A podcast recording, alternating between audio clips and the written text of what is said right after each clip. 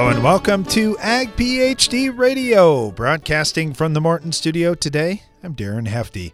We're going to be talking about bean leaf beetles on today's show, and we do get a lot of questions about insects all throughout the summer.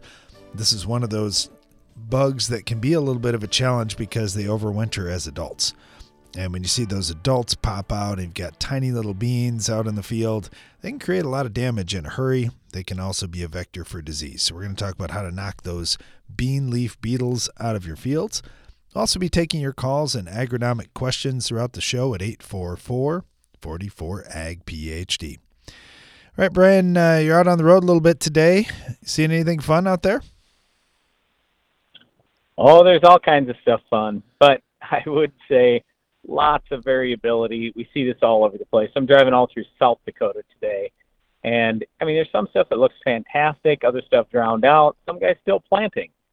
So, for the most part, though, I'd say the crop looks fair, and that's about as high as I would rate it. A lot of areas need rain. Things are looking pretty dry. Grass is getting real brown now, but we'll see. I mean, it's still very early in the season, so lots of time yet to determine yield. Yeah, there sure is a long ways to go. And, you know, you think about a problem like bean leaf beetles early season in crop. A lot of guys say, well, how much yield could they really hurt? My beans are tiny and, and they'll recover from a leaf feeding incident. I don't look at it that way. I, I just think, you know what? It cost me a couple bucks to treat, and I'm never going to notice if I lost $2 or $4 an acre worth of yield. I don't want to put that kind of stress on my plants. I don't want anything holding them back, especially when they're trying to grow vegetatively right now and they're going to be flowering here real soon. I, want to make sure they got all the power they can to, to catch sunlight energy and push as much energy as they can into those flowers and ultimately pods. Yeah, but honestly, my two reasons why I would spray number one, bean pod mottle virus, and any other potential diseases. But bean leaf beetles are known to carry bean pod mottle virus, and that's not a good disease for your beans. And that does actually cost you a bunch of yield, and it absolutely hurts seed quality. But then the other side of it is if you don't kill them now, they're coming back again. They're just going to lay eggs, and you're going to have to fight with them again. And I mean, yeah, you're right in that the leaf feeding isn't that big a deal now but the feeding they do late in the season is this they end up clipping pods.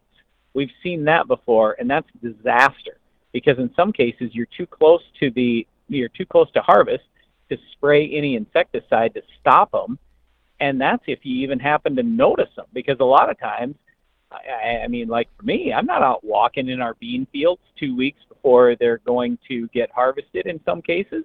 So I might miss it, and all of a sudden I come along at harvest time and I got a whole bunch of pods laying on the ground. That's all bad news. So just kill them now. Have it over with. Like you said, it's two dollars. No big deal. But when you're going to spray, don't please don't use the three quarter rate of pyrethroid. Just use the full rate. It's like an extra fifty cents. So then you're sure you get them, and also you leave some residual just in case there are a few other stragglers around that didn't get hit by the first spray. Yeah, that's a big one.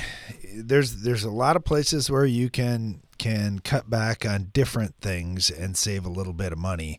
And as farmers over the years, you, you go through good times, you go through tough times. A lot of times the the story that you learn in the tough times is, man, uh, do I need a 100% job on this or that? No, I can get by with an 80 or 90% job on this or that. But when we're talking about insect control, you do need a 100% job. And like you said, the cost of getting to 100% is not very much. It's laughable and it's a lot less than if you had to make another trip later. So just as well spend the money, do it the right way first. Yeah, but you bring up a good point. Uh, to do a 70 or 80% job, okay, let's say if you do a 70 or 80% job on insects, diseases, or weeds, you know what you do? You build up tolerance in that weed, insect, or disease, and all of a sudden you start having resistance issues. So even the full rate eventually doesn't work.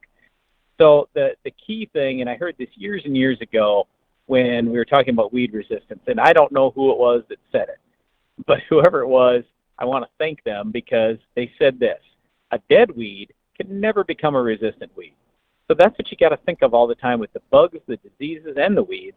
If it's dead, it can never become resistant. You have no worries out there.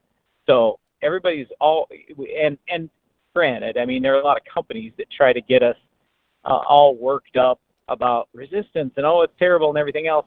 Don't worry so much. We got a lot of options to kill almost any pest that there is in crops, but it's real in that you don't want to be cutting rates because when you do, then you have problems. So we're all we're all for a cut rate if that will still solve the problem and kill 100% of whatever we're after. But if it doesn't, then your rate's insufficient. Don't try saving money there. Try saving money somewhere else. Here's, in my opinion, here's where you save the most money on your farm, or maybe make the most money. It's the fertility program. So, I mean, we look at soil tests every day. I mean, you probably hear us on the radio talking soil tests every day. How often do we say, "Wow, your field looks perfect"? Do we ever say that? I don't recall us ever saying that once. It's always, "Ooh, you need more of this." You could get by with with less of that or whatever else. Fine tune that. That'll make you hundreds of dollars. Here we're talking 50 cents. So use the full rate.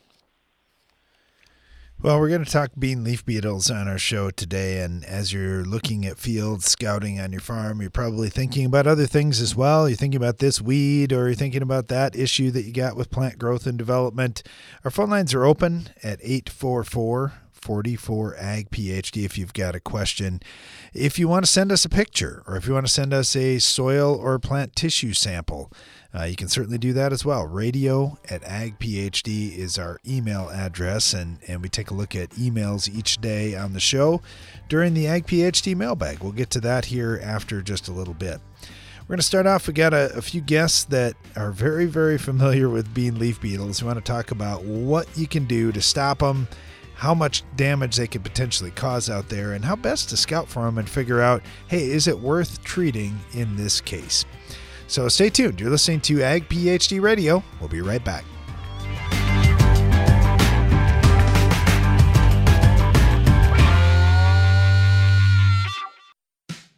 When I step on someone's farm, I feel like I've already walked a mile in their shoes. I spend spring on the tractor and fall in the combine. I see the excitement in my kids' eyes on our farm, but worry if there's enough of it for all of them. I make sure everything Case IH makes meets the challenges farmers face, because I face them too. My name is Ryan, I am a farmer, and I work at Case IH. Case IH, built by farmers. This is Mike. Hey. He's getting a quick haircut at the local barber school. It's only five bucks. How bad can it? Oh! Yikes. Don't be like Mike when it comes to weed control.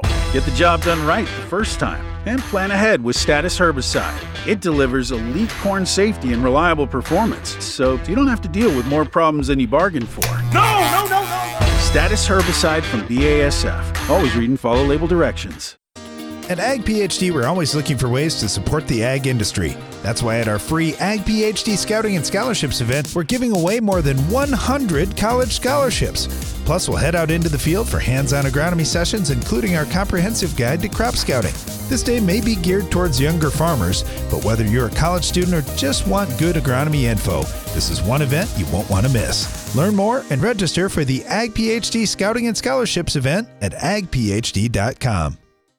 At Corteva Agriscience, we want to keep farms healthy and productive today and tomorrow. That's why we're investing in a robust pipeline of naturally derived biologicals. Meet Utrisha N Nutrient Efficiency Optimizer. It's a sustainable nitrogen fixation product that facilitates crop growth and optimizes yield potential. With the fluctuation in fertilizer prices, Utrisha N is a reliable solution. It can be used alongside your traditional nitrogen program to enhance your ROI this year. For more information, visit corteva.us.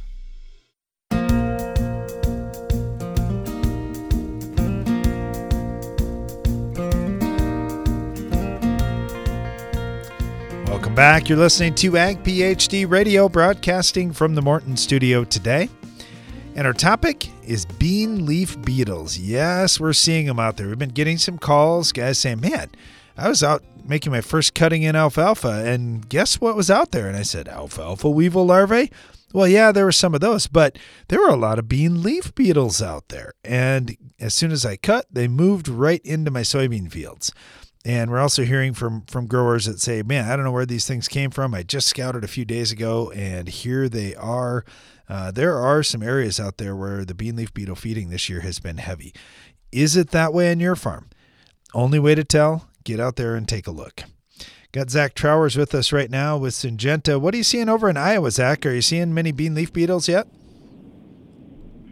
Yeah, I mean, bean leaf beetle has been one of those insects that I have seen actually on the rise the past few years. I mean, as we've seen these warmer, warmer springs, uh, earlier planting, I have definitely seen a lot more bean leaf beetle pressure, not only in the beginning of the season, but still hanging around there at the end of the season.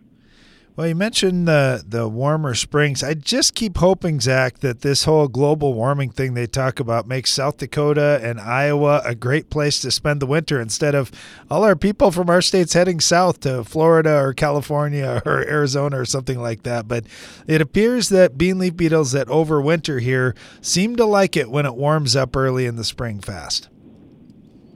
Yeah, I mean that's we we've seen that with a lot of our insects, right? Corn rootworm pressure has been growing the past few years, but bean leaf beetle, I just think it's one of those pests we kind of forgot about for a while.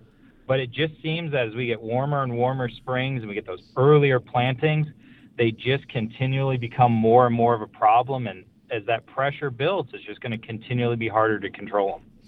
I know the seed treatments have some impact when you look at Cruiser or Poncho or Gaucho. They definitely do have uh, some killing power on these bean leaf beetles, but man, these bean leaf beetles are adults and they're big and they can do a bunch of feeding before they ingest enough of the seed treatment product to to be uh, knocked off those plants. So what's it take? I mean, do we have to be out there scouting for these even when I am using a seed treatment?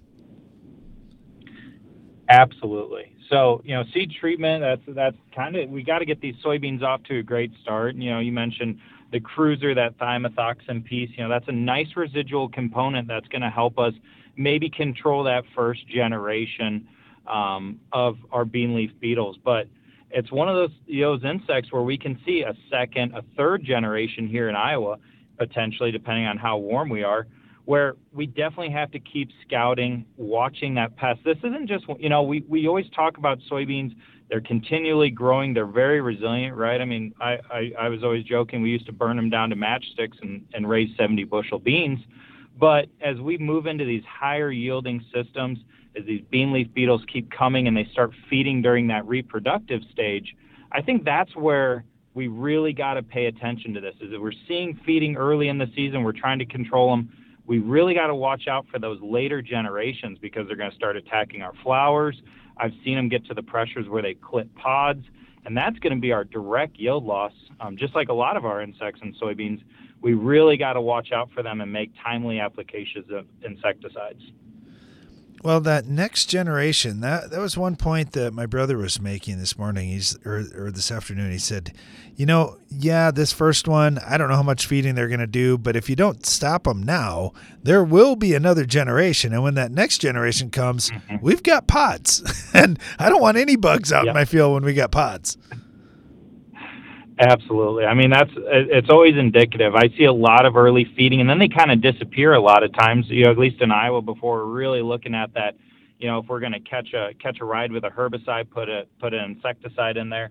But it's those late season applications. I think that's where, when we're looking at that fungicide timing, looking around flowering, and we're seeing those beetles out there you know, with this hot weather, if you walk out early in the morning, a lot of times you'll find them out there, or even late at night when it's cooling down and they're kind of settling down.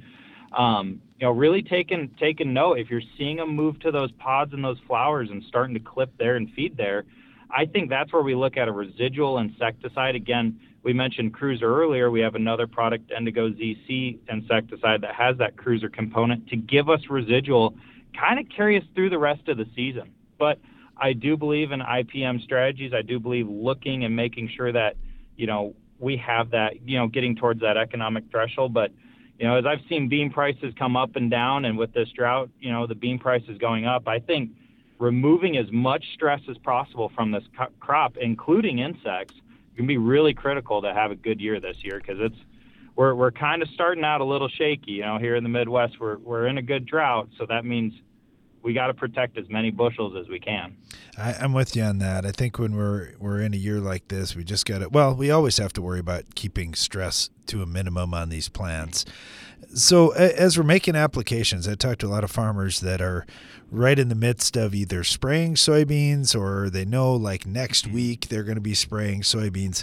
Mixing in a pyrethroid, in my experience, hasn't really added a whole lot of leaf response or anything like that. But we got different chemistries out there now. We got guys spraying Enlist. We've got uh, in in a lot of areas the dicamba spraying is all done, but there's certainly lots of different combinations guys are using.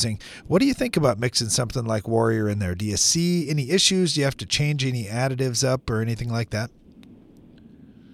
Yeah, so when it when it comes to adding, you know, Warrior, Endigo ZC, that it's all about the formulation. So when we look at those products, they're formulated as liquid products instead of those old EC insecticides that you might see with with certain products. So we're not going to see any additive uh, crop response from those products. Now, when you go to maybe you know some of the other products out on the market into those EC products, we can absolutely see more uh, crop response, you know, more of that leaf burning from those products. But that is the one nice thing. It's why you know, Warrior has a good fit on corn as well as beans. It's that liquid formulation. We don't have to worry about added crop response with that.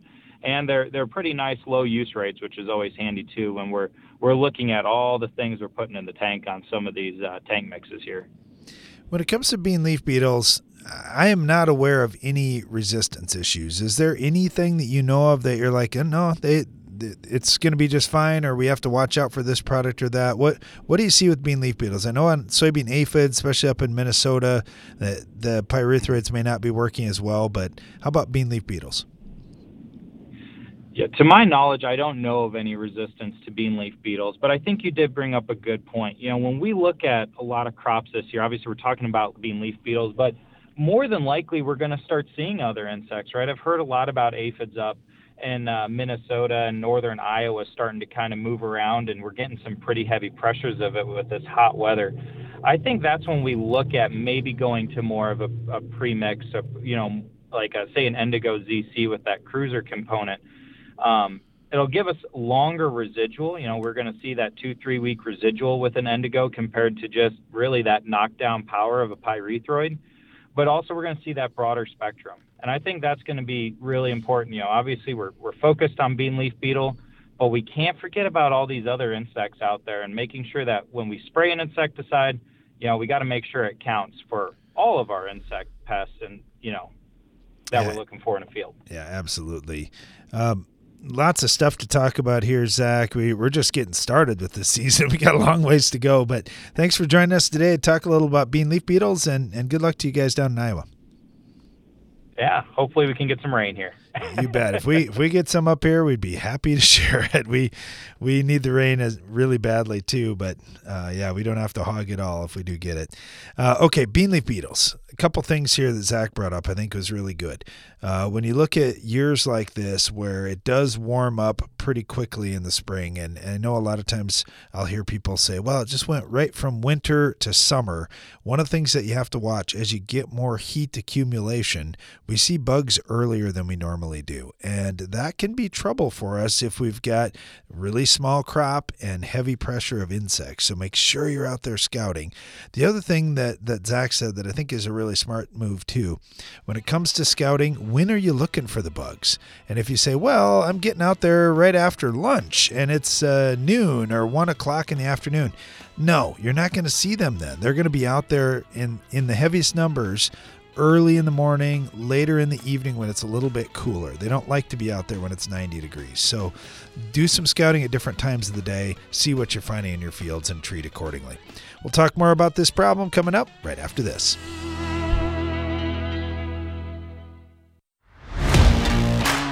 Morton Buildings has served the American farmer for more than 120 years. From manufacturing our own building components to constructing your building, Morton takes pride in being the industry leader in post frame construction by providing a quality building and exceptional customer service. A Morton is built to last for generations. To get started on your next project, please visit mortonbuildings.com.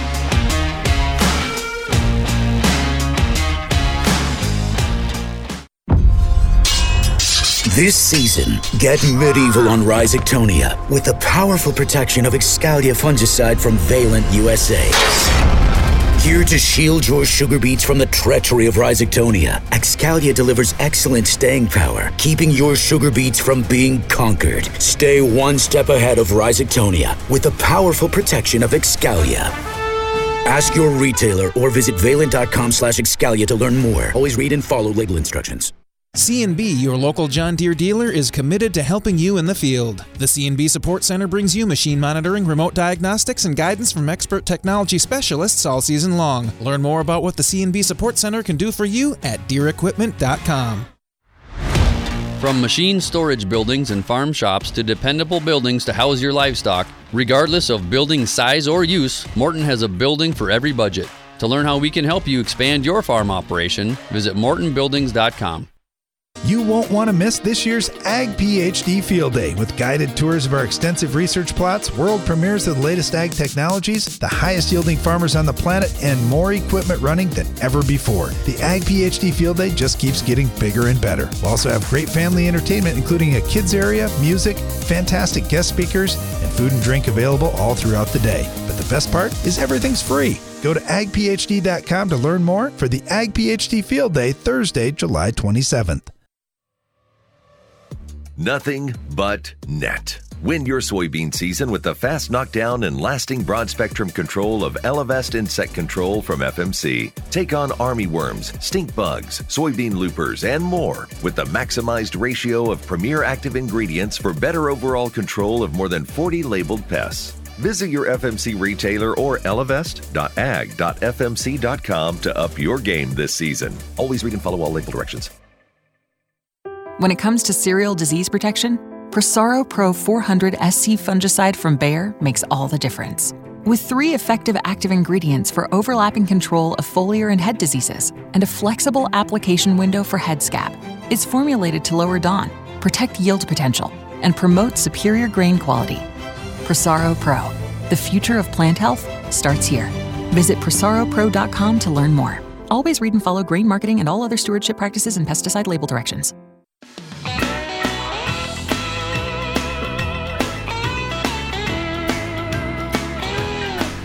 Listening to Ag PhD Radio.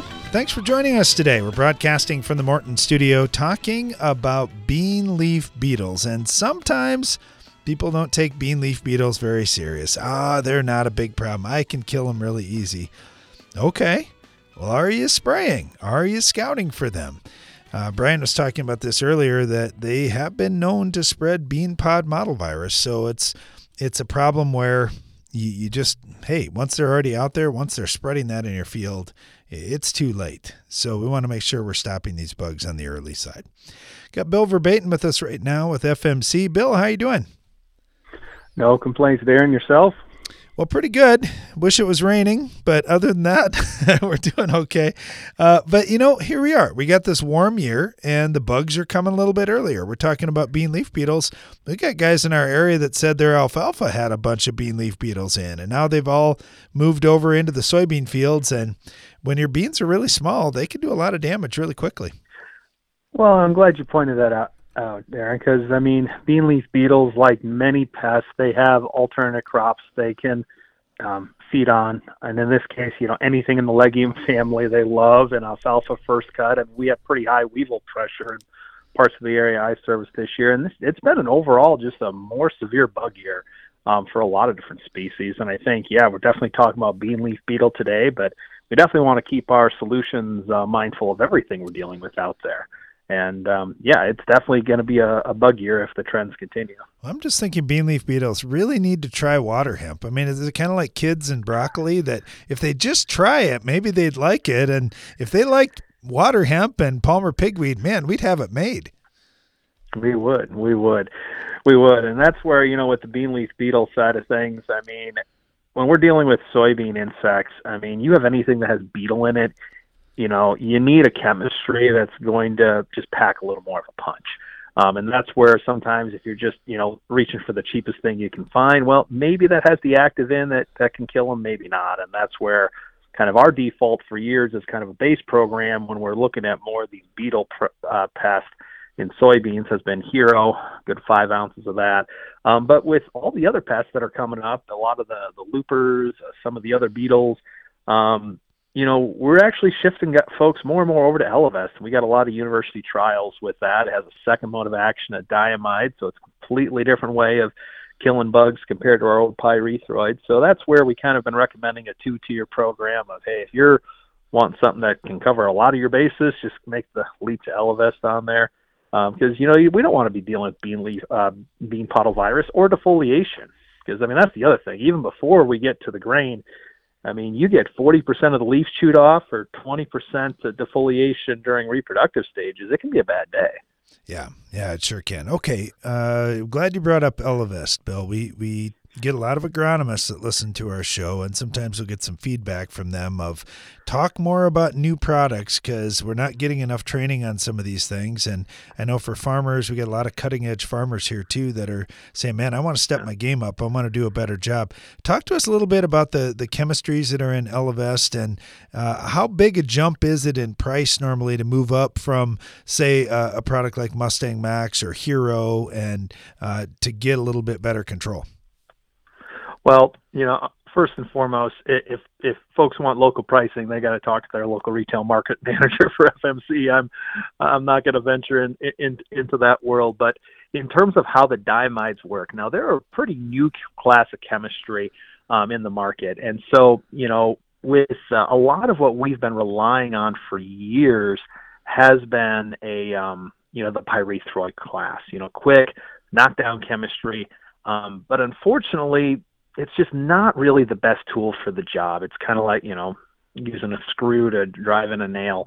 And so when you have these wide variety of pests, you have to attack a different part of their of just how they metabolize things. And so things like, you know, the the diamides, they really go after the insect muscles, if you were if you will. It's you know, whereas the pyrethroids they go after the sodium channels.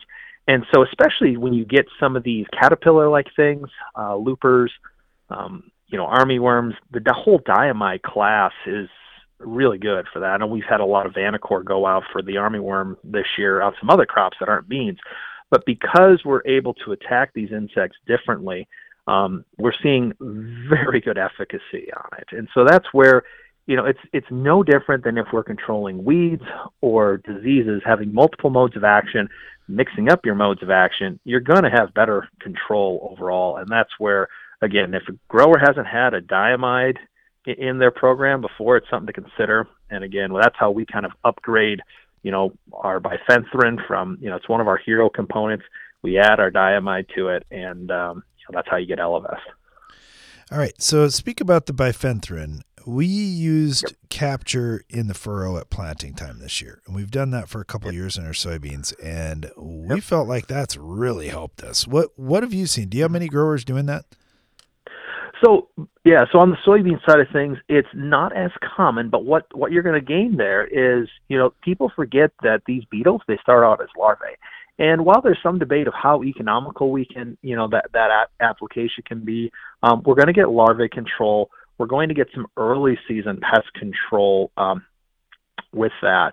And so this this is a practice where again, depending on your pest levels and the rotations, um, it can be a good fit in soybeans up front to run some of this. Um, you know, be a capture, you know, some of our ethos lines or some of the other things we got coming coming down the line. It can be a good way, especially under heavy insect pressure, to start strong and get you to that foliar timing where hopefully, you know, your pressure isn't as isn't as severe. Well, some of these things, like like doing the insecticide at planted time, it's less than a bushel. And for for us, we think, how many bugs does it take to take away a bushel? Not very many, and we know we've got plenty out there. Especially as we're doing cover crop, we're we're often following uh, cover crop that's been out there. We're just seeing more insects. Yeah, and that's especially with your grassy cover crops. So cereal rye, very common. Um, you know, it's part of you know putting more biology in the system is encouraging more biology, and so that's where if you if you don't have the luxury of being able to kill off your cover crop and waiting you know two three in some cases four weeks if you look at some of the university studies i mean let's face it most of us who are growing crops aren't going to wait that long um, you know, there's going to be more bugs overwintering in that if you're planting green or something um, of that nature. So we just got to go in and understand the limits and the of the system because I know a lot of people are trying planting green. I was just at a field day earlier today where they were talking about some research on it, and you know, if we're going to go that way, we just have to go in with both eyes open. Hey, I just had a note come in from Ken down in Nebraska. He said, "Guys, we're using Steward for our corn rootworm beetles, and it's working great for us down here. What about bean leaf beetles? I know Steward costs a little bit more money, but uh, would that be a choice too, or is this Elevest a better fit? Um, I think when we're looking at this, there we're looking at more of the overall um, whole spectrum of the insects that we encounter, and so that's where um, you know our diamides overall um, you know, we feel like they have some really good broad spectrum. Don't get me wrong. Steward's a great product for a number of of pests, but we really feel that that's strongest for the corn uh, rootworm beetle adults and um, your alfalfa weevils. Um, so that's really where we kind of put our best foot forward there. Um, and so that's where we have a lot of work ongoing this year um, comparing Steward and some of our diamide products at a number of universities. And so we might have some new information um, in a little bit of time, but I'd say for now, um, you know, if I'm looking at the upper Midwest and the really the broad range of things we're encountering, um, I really like Elevest as kind of that upgrade if people are thinking of, of mixing it up because it, it just provides a very broad spectrum. Well, that's exactly what we need is broad spectrum control. As we've been scouting, we're seeing a wide range of bugs out there and hearing from growers across North America, it's kind of the same thing. It's like, well, there's some of these bugs, but also some of these and also some of these. So using multiple modes of action makes a lot of sense to me. Uh, we were talking about Elevest. They're having the diamide in there in addition to bifenthrin. Uh, nice choice for knocking out bean leaf beetles and many more. Uh, Bill, thank you so much. We really appreciate having you on today. Not a problem. Hope you get some more rain soon, Darren, and uh, good luck. You bet. Thanks. We'll continue our discussion on bean leaf beetles. We'll also take your calls and questions at 844 44 AG PhD. We'll be right back.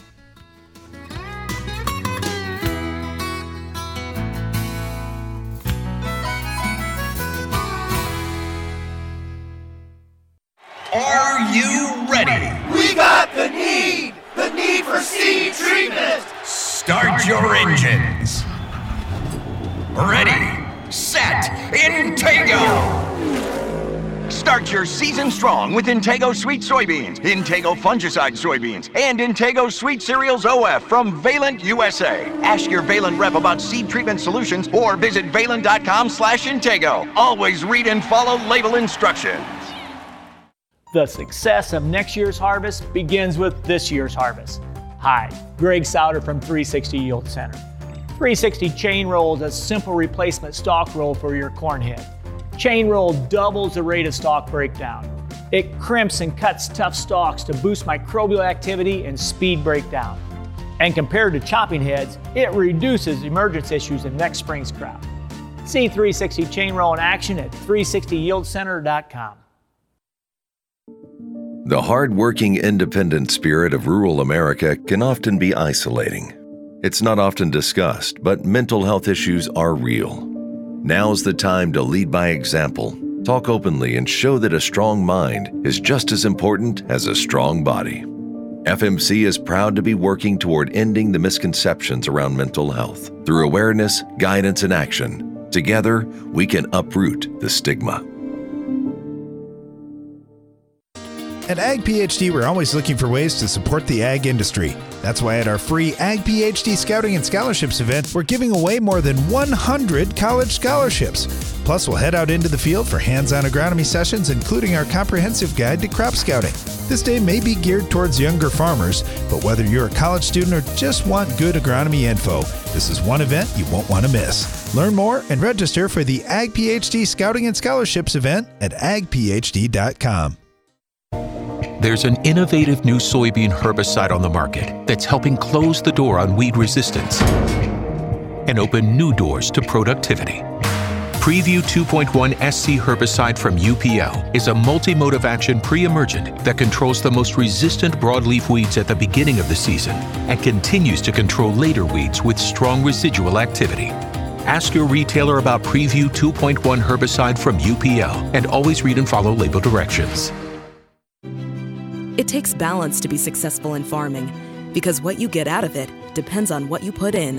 And Corteva Agriscience gets that.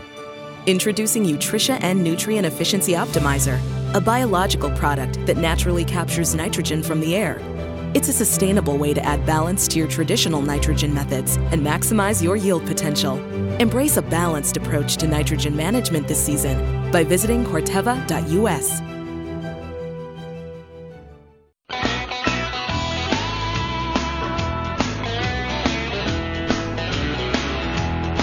listening to Ag PhD Radio. We're broadcasting from the Morton studio today, talking about bean leaf beetles and what you should be watching out for in your soybean fields right now. Got Jeff Whitworth with us right now down at Kansas State University. Jeff, you knew it. We are talking bugs again, and uh, and we got you back. Thanks for joining us. Sure, anytime. My pleasure. Hey, I've got a, got some questions for you on these bean leaf beetles. Can you talk through what the life cycle is just a little bit, and and does it vary depending on where you're at in the country too? Certainly, uh, bean leaf beetles are probably the number one soybean pest all across the soybean growing regions of the United States. Um, they actually overwinter as adults. There's two different color phases. That can be a problem uh, there's kind of a tannish green color phase and a red color phase. The red color phase often is confused with lady beetles, and the tan or green color phase can often be confused with southern corn rootworms or the 12 spotted cucumber beetle um, because at the time there can be both, uh, quite a few of both in the, in the fields. The beanleaf beetle, like I said, overwinters as an adult. Right now, they're coming out and they're feeding, uh, they're defoliating a little bit, and they're feeding on the foliage actually. And the characteristic um, hole is round or oval that the bean leaf beetle causes in the leaves of the soybean plant. So the adults will feed a little bit. Sometimes that can be a cause of concern because if there's quite a few of them on border rows, uh, the growers get concerned about all the defoliation. But usually it's just along the border rows, and those plants are really resilient at recovering from that. But then they lay eggs, and the eggs they'll lay right along beside the soybean plants. The eggs hatch into little larvae. The larvae are um, look amazingly like corn rootworm larvae. Uh, they have a little brown patch on the head and the tail end, and they'll feed on the roots and the root hairs for you know 20 to 30 days, and then they'll pupate and they become adults. Those adults will fly around, and that's the generation generally that I worry about because they will feed on leaves, but oftentimes the beans are just starting to set pods, and the adult bean leaf beetle will feed on the pods. Uh, they don't feed on the seed within the pod; they'll feed on the pod, and that's an important distinction because the soybean pod worms or corn earworms will feed on the seed within the pod at the same time. But the uh, adult bean leaf beetle will feed on the pod. So that's, like I said, that's an important distinction to make. The larvae will feed on the roots, the root hairs. Um, generally, not enough to cause a problem, but sometimes if there's you know pretty good population in a part of a field, if you look out and your soybeans look like they're stressed or they're not doing as well, and a little patch here, a little patch there, go out and pull them up, and you'll probably see these little white worms hanging from the roots, just as you would corn rootworms in corn, but they don't feed on corn, and corn rootworms don't feed on soybeans. So that's the easiest, easiest way to distinguish the two of them. But the bean leaf beetle, then the adults will feed uh, on green pods all the way throughout the rest of the year. That's uh, what I said. You you want to make sure you distinguish bean leaf beetle adult feeding from corn earworm or soybean podworm feeding because the podworms only feed for about two weeks. Then they pupate. Um, so if you spray at that time, you're too late. Bean leaf beetles they can feed, like I said, as long as there's green pods, and then they will they will go to pastures or places where there's quite a bit of uh, leaf residue in alfalfa fields, whatever, to overwinter. So that's kind of the life cycle briefly. Now, it was as the adults first start stirring in the early spring, late winter, they will feed on alfalfa a little bit, and I get calls about do they cause any problems in alfalfa? They really don't because that time of year there just aren't enough of them. Um, but then they move to soybeans as soon as those, and and they're great at detecting those first uh, soybean emergence. You know, I mean, they come from miles to uh, attack it's it's like raccoons. soybean- It's like raccoons Oh, finding sweet better. corn when it's ready. Oh, you know what? That's exactly right. Only they're better than the raccoons. and I don't say that lightly because raccoons are great at it. Yeah, that's for sure. Okay, now let me ask this question, Jeff, because we've heard about bean pod mottle virus, and I know we get feedback Mhm. from our listeners that say, I don't know if I've ever really seen that. What does that look like, and is that a real common thing with bean leaf beetles? No, it's not in Kansas. I don't think I've ever. We've never taken any plants in that we suspected of having uh, the virus to have it, uh, uh, you know, actually identified by the plant path people. Every year I say I'm going to, uh, but then I just don't because we just don't see enough of it um, that we worry about it. You know, it's something we tell everybody, but it's mostly what we're worried about is the feeding on the pods more so than transmission of the virus. I just don't think I've not noticed that many pods that look like they, you know, had the symptoms of the virus that we've had to worry about it, at least in Kansas yet. All right, talk to us about scouting a little bit. We were we were talking about trying to be out there early mornings or, or when it gets a little cooler in the evenings. Is that the best time to find them, or or are we missing something? Well, what I do is I like to wait till the dew's dried because if you've ever tried to scout soybeans With a sweep later net? on when they're wet, yeah, it's it's it's it's tough.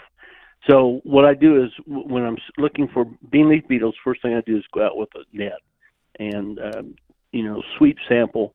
And if I start picking up the adults, then I will start doing the you know bending over the plants and shaking them vis- vigorously over a row and counting the beetles, the adults as they fall off.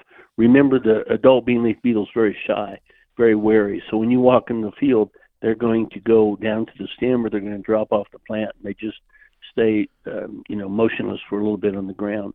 So the best thing to do is go out with a net first, and you can't get a treatment threshold from a net, but you can determine if they're there, and if they're there, that's when you go and take, you know, a foot of row or three foot or whatever your common sampling uh, procedure is. Shake them vigorously, shake them over the row, and count the beetles and the worms, whatever else falls out. But I like to wait till it's, you know, mid morning at least till it's dry because these insects adhere to the plants a lot better when it's wet. Plus, you know how wet your jeans get and everything else walking through there. So it's just easier to, for me, to wait a little bit um, later in the day or mid morning. Yeah, I, I just hate having a wet sweep net. It's just miserable to work with. Yeah. Uh, let me ask you this question now. You mentioned there's a tan green color phase and a red color phase. Do they do the tan green ones do they stay that color or do they eventually turn red? What or is there just some different variations with this bug? just different color phases. They all have six, well, most of them, some of them don't have the spots, but they have six black spots on their back and a black border around the wings with a little black triangle towards the front uh, up by the head. That's characteristic of the bean leaf beetle. And like I said, I've had, you know, cucumber beetles, the um, southern corn rootworm, they're out in the bean fields because they're often feeding on the leaves as the succulent green tissue, but they also are out there feeding on pollen. So they can often be confused with the color, the green color phase of the adult bean leaf beetle. But the adult bean leaf beetle is a little more rounded, about a quarter, I guess, a quarter inch in length. And remember, they have six black spots, a black triangle towards the head, and a black border. The um, southern corn rootworm and the lady beetles, they don't have that same color pattern. But you got to get him to hold still in order to see that, and that's not always easy to do. No, if you give him a net though, you can you can kind of pinch him between two fingers without squishing him. No, you're you're right on the money. They Yeah. they do have a distinct look if you just look close enough. Uh, we're talking with Jeff Whitworth here down at Kansas State. Jeff, you've been great again. Thank you so much. We really appreciate having you on. Oh, sure, my pleasure. Anytime. Have a great day. You too. Well, we do encourage you to keep scouting in your fields all throughout the season. And I know if you've been really busy this year and planting season drug on and spraying season is drug on, all those kinds of things that you do kind of get worn out sometimes. But uh, this is a really important time to be scouting. And like Jeff brought up there too, uh, the first generation, yeah, they can do a little bit of damage. The second generation is a big concern. So it's a lot easier to just knock them out right now and not have to deal with so many the next go round. We'll talk a little more about bean leaf beetles and we'll take your calls and questions coming up right after this.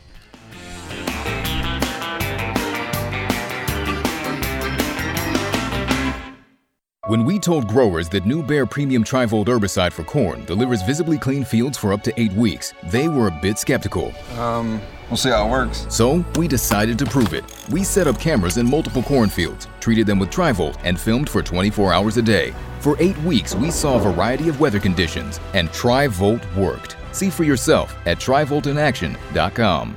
Trivolt is a restricted use pesticide. Consult your state pesticide regulator for specific restrictions. Read and follow pesticide label directions. Get uniform control in your fields with trusted, hard-working Lucento fungicide. Control the toughest diseases with a dual mode of action fungicide that consistently outperforms the competition in field trials. Lucento fungicide from FMC works overtime for lasting control to help improve crop yields. Talk about getting the job done. Visit your FMC retailer or lucento.ag.fmc.com for hard-working control in your fields. Always read and follow all label directions. You won't want to miss this year's Ag PhD Field Day. I'm Darren Hefty. Each summer on the last Thursday in July, we open up our farm to you so you can learn more ways to improve your farm, and the Ag PhD Field Day just keeps getting bigger and better. This year, we're featuring guided tours of our extensive research plots, world premieres of the latest ag technologies, numerous panels of the highest yielding farmers on the planet, and more equipment running in our demo area than we've ever had before. We'll also have great family entertainment, including a kids area, music, fantastic guest speakers, and food and drinks available all throughout the day. But the best part is everything is free. We know that you're busy and your time is valuable. That's why we do everything we can to make sure the Ag PhD Field Day is a very worthwhile investment of your time. So please go to agphd.com to learn more and be sure to register to join us at this year's Ag PhD Field Day, Thursday, July 27th. Get more durability for less downtime with Soil Warrior strip tillage from Environmental Tillage Systems. Improve fertilizer efficiency and reduce passes and fuel usage. Now that's ROI. Learn more about ETS at soilwarrior.com. Get an extra semi load out of your grain bin. The End Zone from Farm Shop MFG can increase your stored beans moisture from 10 to 13%. On a 20,000 bushel bin, that's a free extra semi load. Visit farmshopmfg.com for more. You can count on Agro Liquid for precision crop nutrition. When you don't get all your potash down in the fall, when weather or market prices change your management strategy, or when you want to balance your fertilizer program with micronutrients. AgroLiquid is ready with the products and application flexibility you want for in-season crop nutrition and the research-proven results you need. AgroLiquid. Apply less, expect more. Find a retailer at agroliquid.com.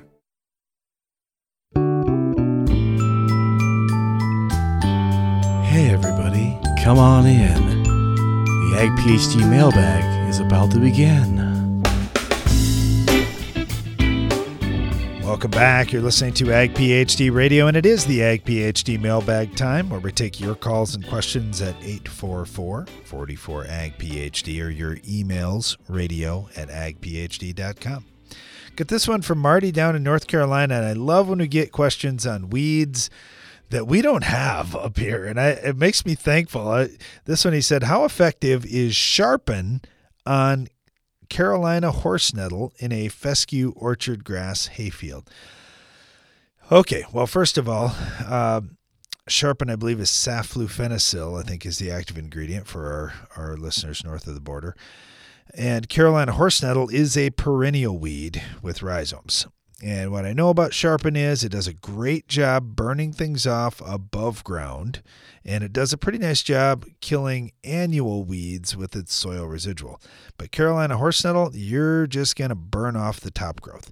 Now, if that's your goal, hey, I just need to burn off the top growth and try and let my hayfield get ahead of it that could be a good tool because I know they talk about that particular weed as one that frequent mowings can really hurt that weed, but it's going to take several years where you keep cutting off all the top growth and finally it gives up. Uh, if that's your strategy, I'm going to start off with burning it off with sharpen and then come back later. I I can see that would probably work. Um, I know this one is is pretty tough. Roundup is not always the most effective on it, from what I've heard.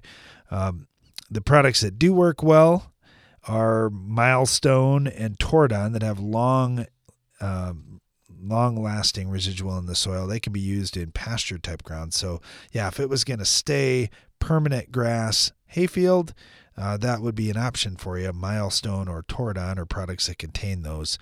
But otherwise, yeah, that is a tough weed. So I would not count on Sharpen to get down in the root system and kill that, but it could be part of just burning it back and you're going on a program for two or three years trying to take this thing out. Hey, thanks for the question, Marty. We do appreciate that. All right, next question here. At this one in from Ryan, and Ryan said, I was out scouting our corn crop yesterday. We're in west central Illinois, and I noticed some of the lower leaves turning yellow. So I watched a video you guys put out about nutrient deficiencies, and I'm just wondering does this look like it's potassium deficiency? Uh, just to give you a little background here, we did side dress with nitrogen a few weeks ago, so I'm thinking it's definitely not the nitrogen. It's it's probably potassium. Haven't pulled any leaves yet to send in for analysis. Just curious how much of an impact a problem like this could have on yield and if it could be potentially corrected for this season anyway with a foliar feed. I'm sending you my soil tests and you can see what you think there. It looks like, according to what you guys want, we're a little low in potassium. Hey, uh, oh, and one last note he said, looks like boron is also low. Just curious your thoughts there too. Hey, thanks, Ryan. We really appreciate it. And and you're right. The pictures are very helpful. Uh, so for, for our listeners, I know it's hard to explain a picture, but uh, he sent a picture looking down the row and you can probably see about six plants in it. And then he sent a real close up of a few leaves. And what we're seeing is that characteristic burning on the outside edges of the lower leaves and the center part of those leaves is still green and it's on lower part lower leaves on the plant. That is potassium deficiency. You're absolutely right on that ryan. And it looks like it's up about two or three leaves on the plant from the bottom. Looks like we got several leaves on top that that are green. And what you're seeing there is the potassium is in the plant and the new leaves weren't getting enough potassium so the plant pulls potassium out of those lower leaves and moves it up the plant. So it is a nutrient that's mobile in the plant. Uh, how important are those lower leaves? Well, they aren't necessarily super important for your yield later on, but you're definitely going to be losing some yield. I don't know. Is there a good rule of thumb, Brian, about how much yield you're losing with potassium deficiency? You got a plant that's, nope. say, at about V7, and you got maybe two or three leaves that are burning up. I'll give you the soil stats here. We've got a CEC anywhere in the 30s, so it's heavy soil and we've got base saturation K in the 1.8 to 2.0 range. Yeah, and that's why we've got the problem. How high is the magnesium, by the way? 30 to 40 percent. Yeah, and that's the biggest problem because the magnesium to potassium ratio needs to be about two to one in terms of parts per million. If it's greater than that, you're almost always losing yield. And eh, but how much is a good question. And when you see that potassium deficiency, how much yield are you losing then? I don't know. I mean, it, it's really going to vary because of the conditions that come afterwards. So I guess that's what I would say. We know we're going to lose something. We want to try to avoid that in the future. But I, yeah, I, I don't have any concrete numbers for you. So like like we always talk about here on the show, you could take some of your ground, get those K levels up, and then see if you're having a yield issue still, or if that solved it, or you know how much better you are, how much yield you gained. I mean, there are a lot of things you could look at there. Yeah, yeah. To get up to a four percent base saturation K in this in this case, you need about 500 pounds of K, so about a thousand pounds of potash per acre. So you're probably not going to do that all in one shot, but you just start saying, okay, well, if I'm going to put 100 pounds out there, maybe I double that each year and and over a period of years you build it up. But like Brian was saying, if you take just a few acres, maybe you take ten acres and you say, I'll, I'll just throw the thousand pounds out and just see what happens, or I'll do five hundred uh, a couple different times and and get it done just over a year or two period, that might be a good experiment for you just to see. I know in our farm we haven't noticed any of those kind of symptoms as soon as we built our soils up to 4%, but it's tough in that heavy ground for your root system to find all the K it needs as fast as it needs it. Uh, that That's a real challenge. Soybeans are, are a big challenge too because soybeans have such a heavy draw in mid July and through August. That's why those August rains are so important to high yielding soybeans. Hey, uh, that the other question that that uh, Ryan had here was his boron is at 0.6 parts per million. And you know what, Ryan, where you're at with heavy ground, you definitely can build up iron, or I'm sorry, uh, boron in your soil. You've got 4% organic matter there. What do you think in west central Illinois, Brian? Uh, would you give it a shot trying to build that boron up to uh, part per million, part and a half per million, and at least start there? What's your calcium? Parts per million? Four thousand. Yeah. So theoretically, you could go all the way up to four parts per million. So yeah, I, I mean, our experience is put the put dry boron out in the fall and try building. That's what I would do. On heavy soil, you're not nearly as much at as much risk for losing it as you would be in sand. So I would go that way. It's way cheaper to go dry than liquid.